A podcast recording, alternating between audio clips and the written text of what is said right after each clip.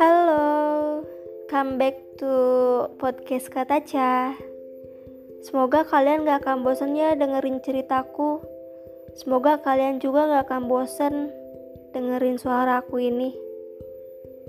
Dan semoga cerita-cerita aku bisa buat sedikit menghibur kalian.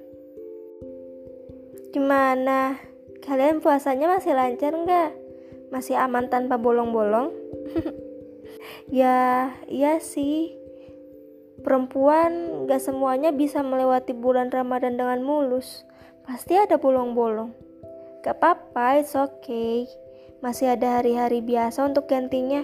Ya walaupun rasanya males banget gak sih buat ganti. Apa cuma aku doang ya? oh iya, maaf banget.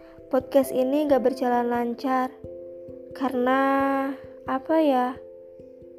karena mungkin moodku yang selalu turun naik gak karuan kadang males ngedit kadang males record padahal aku udah nyiapin materinya kalian yang konten kreator ada yang sama gak sih kayak aku tapi hari ini aku mau nyapa kalian lagi di podcast kata aja kangen gak sama suaraku atau malah jadi bosen ya Jangan deh, jangan bosan ya.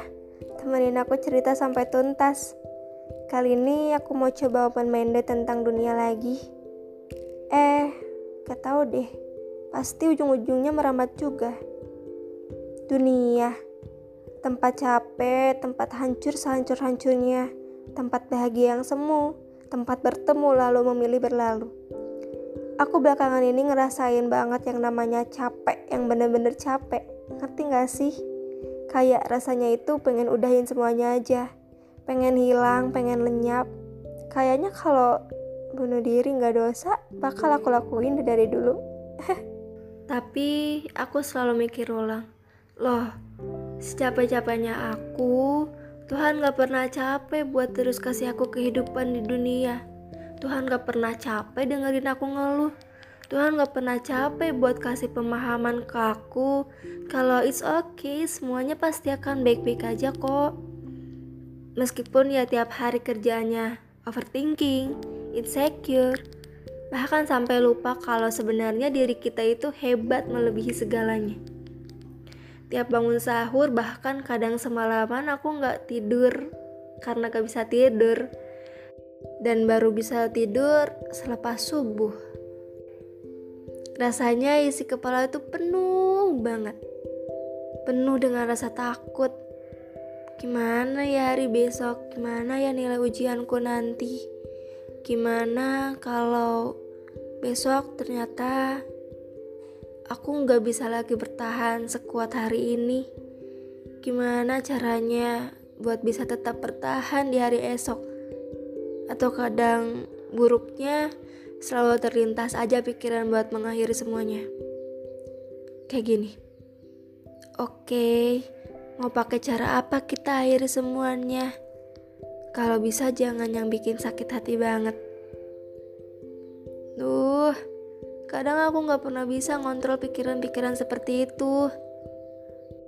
Aku selalu kalah dengan pikiran-pikiran seperti itu.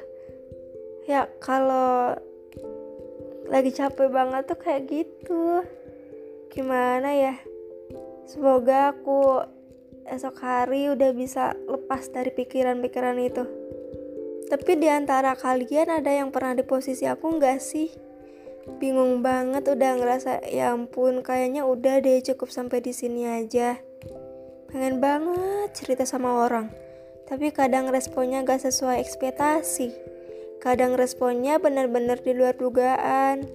Kadang responnya sakit banget. Padahal kita cuma butuh didengar dan disupport. Tapi ya ujung-ujungnya balik lagi. Ngadu lagi ke Tuhan. Aku cuma berharap Tuhan gak pernah bosen dengerin cerita aku yang itu, itu aja.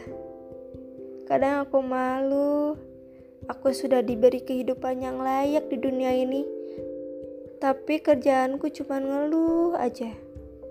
Ya gimana? Balik lagi ke konteks awal. Karena dunia itu tempat capek, tempat hancur sehancur-hancurnya. Tapi di balik itu semua, Tuhan baik banget sama aku di tahun ini. Dia kasih aku seseorang yang bisa memperlakukan diriku baik, bahkan tidak sebaik aku memperlakukan diriku sendiri. Tuhan kasih dia yang ternyata sudah sedari dulu aku mengaguminya diam-diam.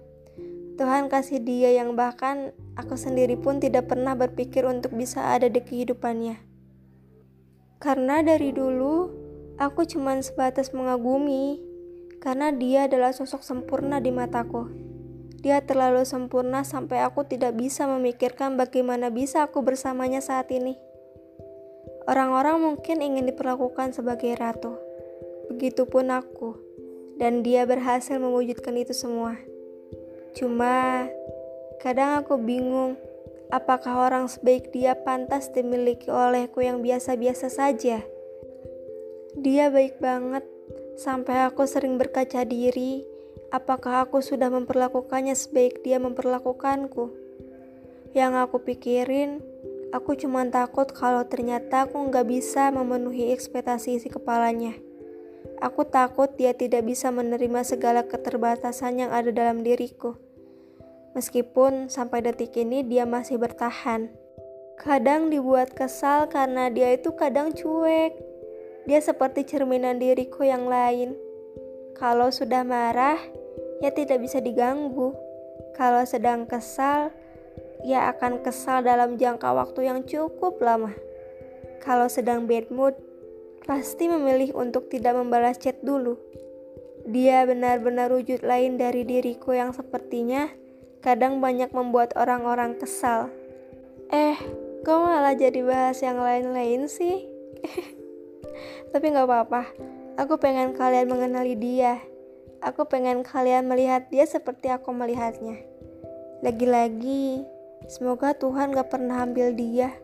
Semoga Tuhan tulus memberi dia untuk aku di hari ini dan di hari esoknya lagi.